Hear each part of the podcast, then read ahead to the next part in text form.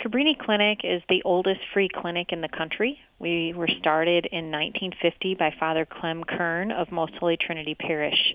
The parish itself was opened in 1834 and for the first year it operated as a hospital.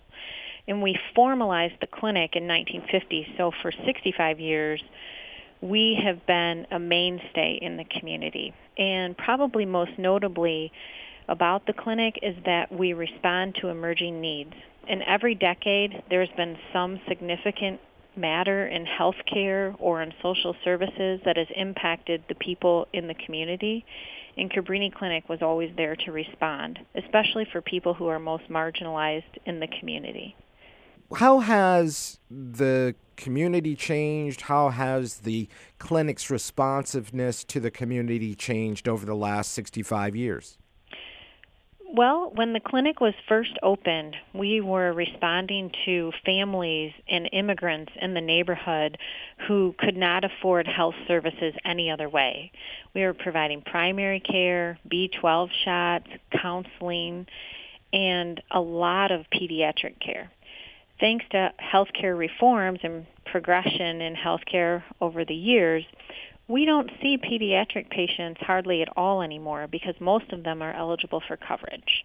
However, as the Corktown neighborhood has changed, we are seeing younger and younger people who cannot afford health care coverage, and so they come to Cabrini Clinic.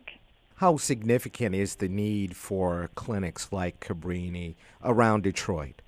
Free clinics are definitely needed in Detroit. There are there's always going to be a need for a safety net provider who can fill in the gaps for people in their health care, in delivery, in access, in the social determinants of health.